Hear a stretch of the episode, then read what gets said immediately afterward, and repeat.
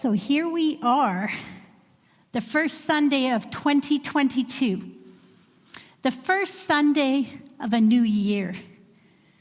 Now, I've lived long enough to celebrate and experience a few New Years in my life, probably about 25 of them or so. And maybe, even usually, I note a generating of excitement as people make plans and set goals for the next 365 days. I expect the social media posts and general conversation to circulate around these things. And I remember the days of elaborate parties and looking forward to getting dressed up. So much hope. But I'm wondering, does this year feel a little bit different to anyone?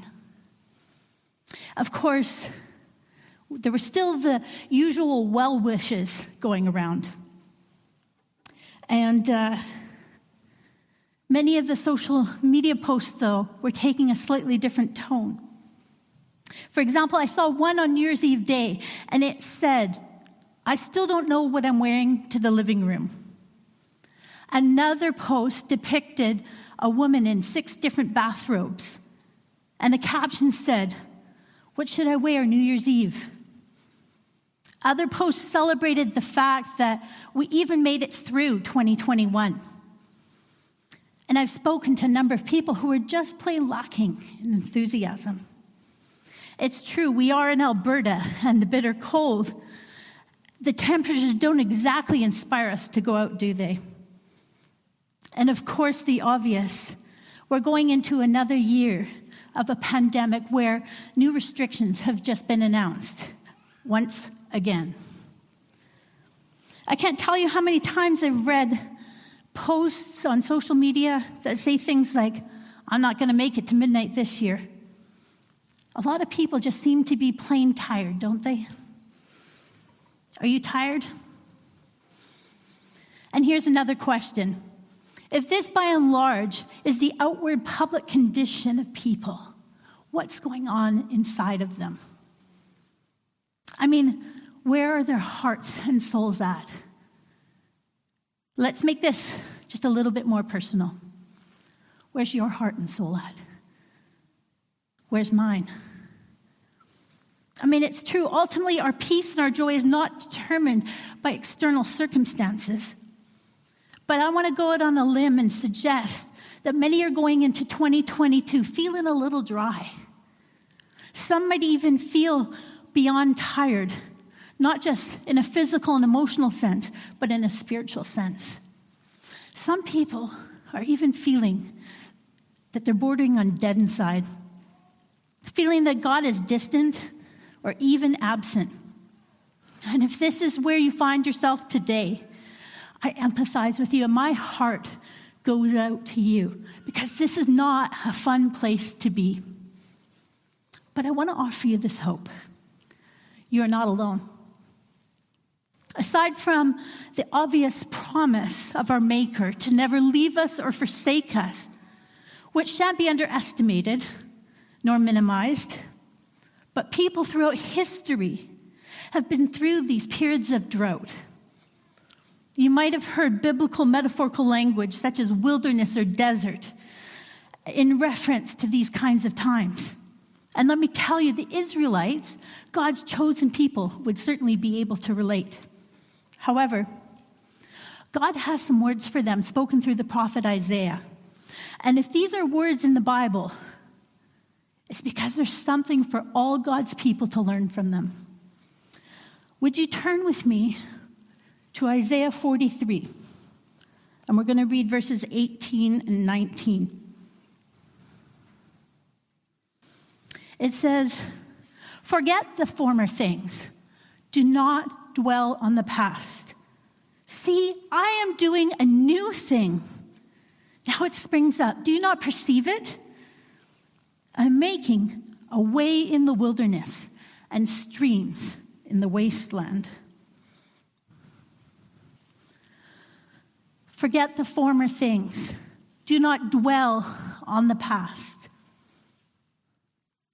Taken in context, the former things referred to here are all the wonders and great historic past that Israel's experienced, such as the Exodus, where God's children were brought across the Red Sea and delivered from Egyptian captivity. What a miraculous event at the hands of God.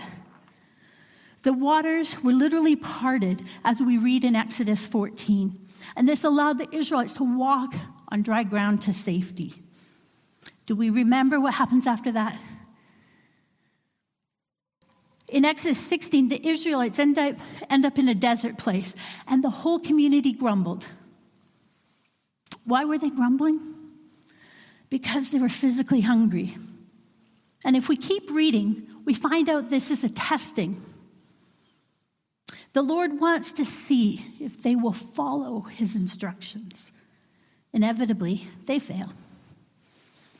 But we find the Lord still provides and brings them through this time in the desert, a time that lasts 40 years. Amazing, isn't it? And so back to this passage in Isaiah. Don't forget the former things. Do not dwell on the past. Does this mean the Israelites were literally to forget such momentous occasions? No.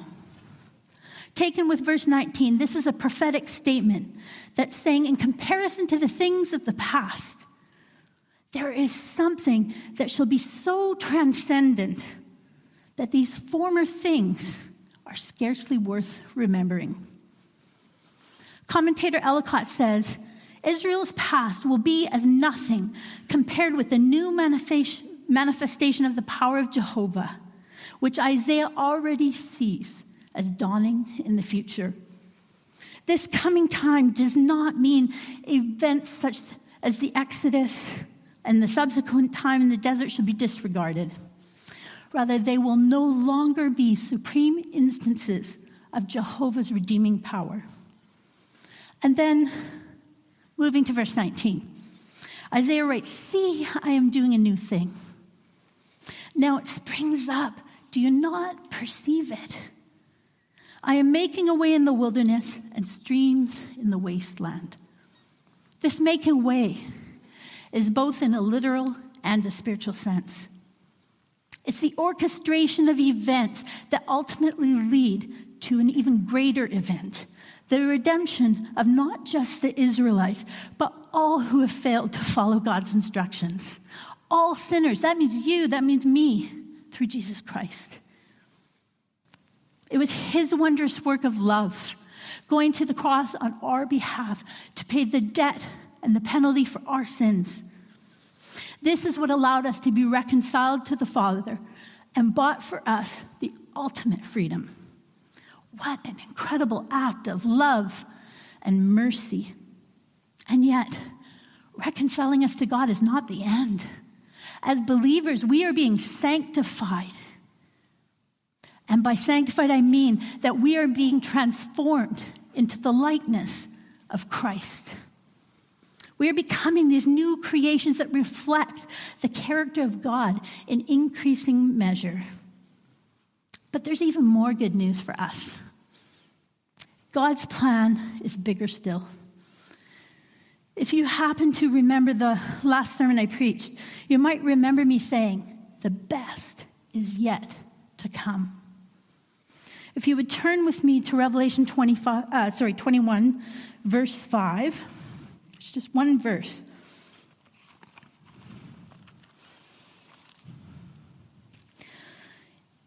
It says, "He who was seated on the throne said, 'I am making everything new.'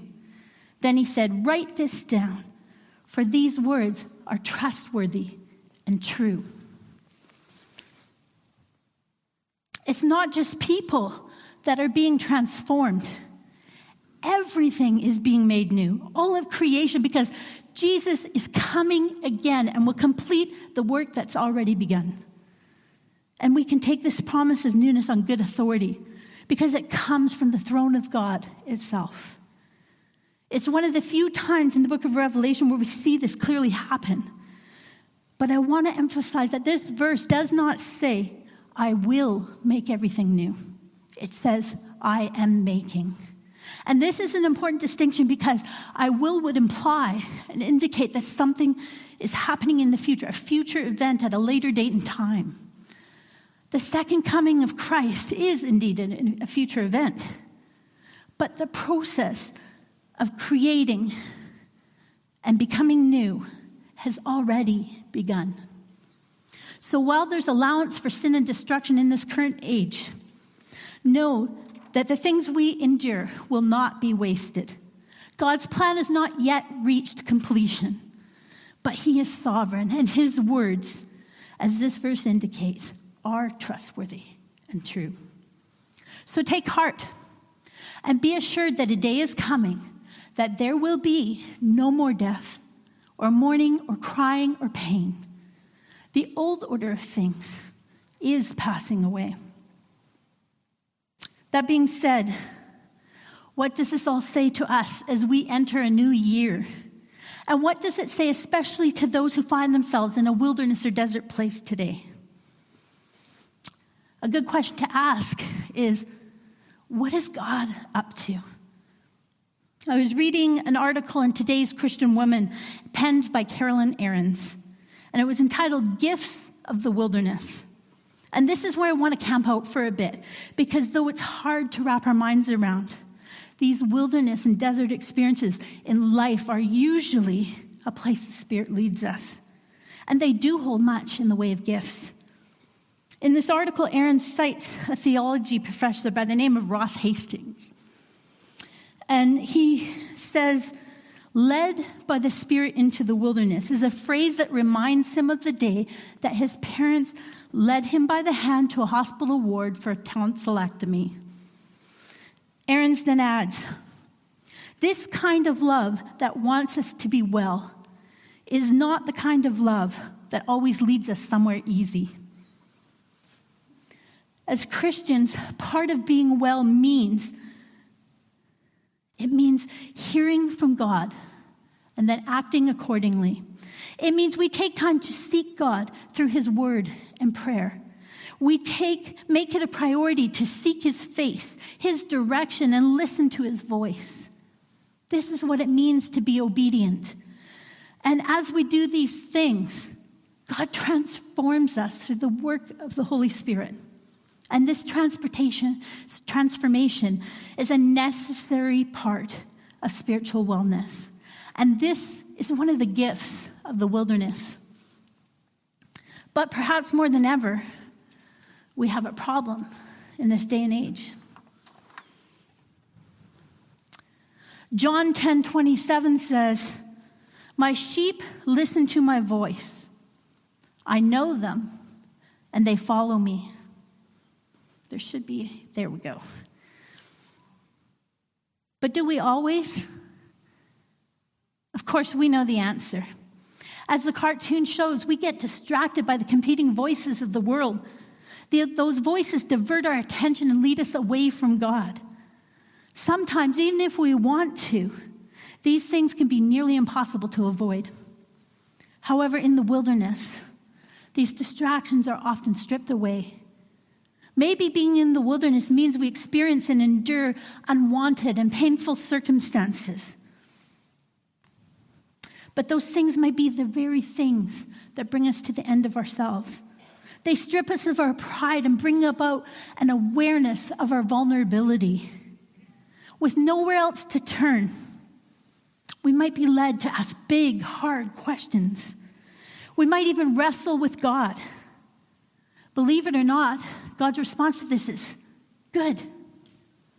He's big enough. He can handle it. We might ask questions like, "God, if you are so good, then why do you allow such pain and suffering? God, are you even there? You seem so silent and distant." Or like the very words of Christ, "God, why hast thou forsaken me?" You see, the wilderness often drives us to truly seek his face and ultimately arrive at the truth that we are utterly and completely dependent on him. When we humbly acknowledge and submit to this truth, you know what happens? we're drawn into a deeper, more authentic, more trusting relationship with him. There's nothing better than finding that his promise to never leave us or forsake us is ironclad. And as we become more deeply rooted in such truths, we find that our faith and our confidence in him becomes unshakable. As a result of the wilderness, this is another of the gifts that can be ours. Interestingly, the Hebrew word for desert or wilderness means the place of speaking. Indeed, this is the case. But which voice are we going to listen to? The one that lies and leads us away from God? The one that keeps our relationship with him weak and leaves us the same unchanged, unmoved people? Or are we going to listen to the voice of truth that inspires change, leads to wholeness, and makes us well? The voice that leads us into deeper relationship with him and to fullness of life in God. Carolyn Ahrens also notes, perhaps there is a related gift of self-understanding in the wilderness for us. Typically, it's almost impossible to define ourselves in terms of how we measure up to others.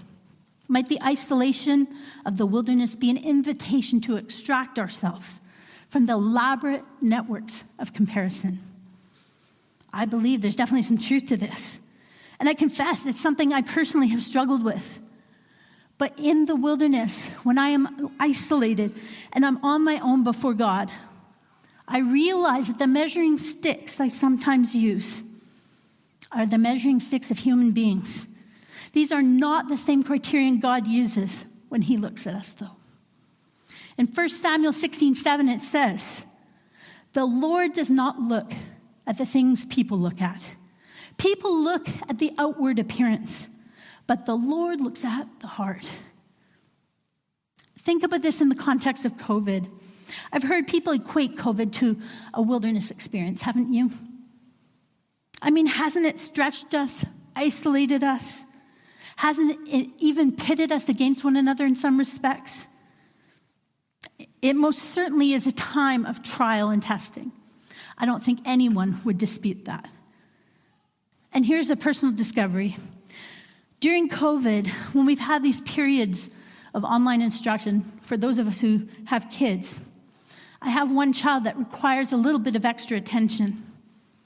And if I compare myself with other moms or listen to the world, it's easy to let guilt take over as I realize I haven't been able to keep up with all my child's assignments or every detail of every announcement. I'm a part of a parent group for that class through Facebook Messenger. And I want to be clear that the parents in that group are people I deeply cherish and respect.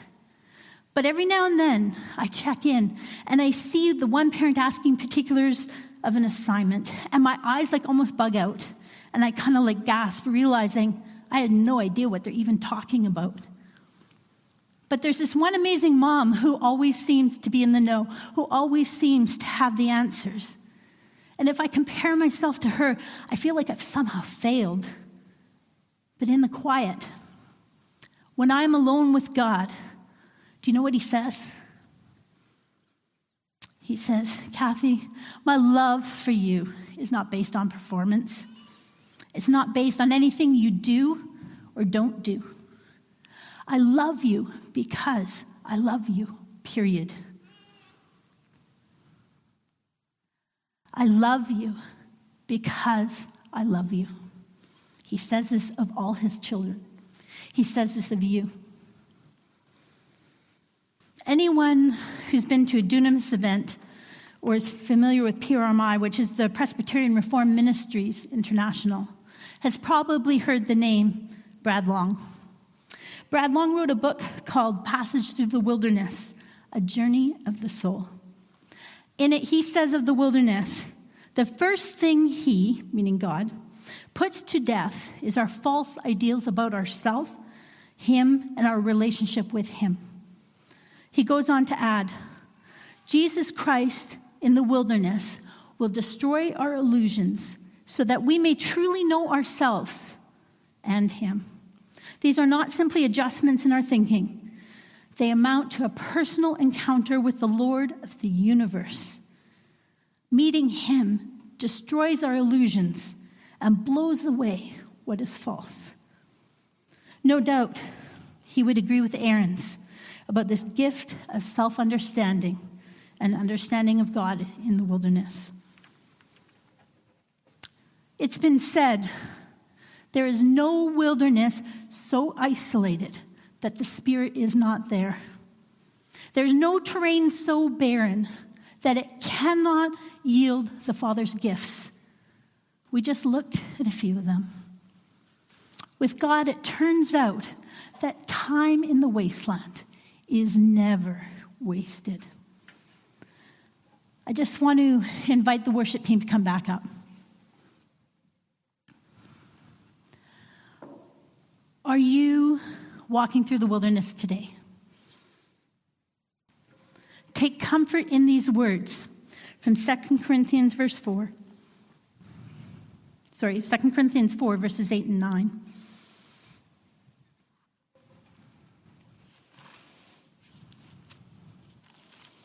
It says, "We are hard pressed on every side, but not crushed. Perplexed, but not in despair. Persecuted, but not abandoned. Struck down, but not destroyed." And remember what we read earlier. What the Lord says to the Israelites through the prophet Isaiah. "See, I am doing a new thing. Now it springs up. Do you not perceive it? I am making a way in the wilderness and streams in the wasteland." Our God is making everything new. Jesus is coming again and will restore things to their original design. And church, because of that, we can walk into this new year with confidence. Our God, Waymaker, is making a way in the wilderness. And the new things he's doing are already in the works. Do you not perceive it? Would you pray with me?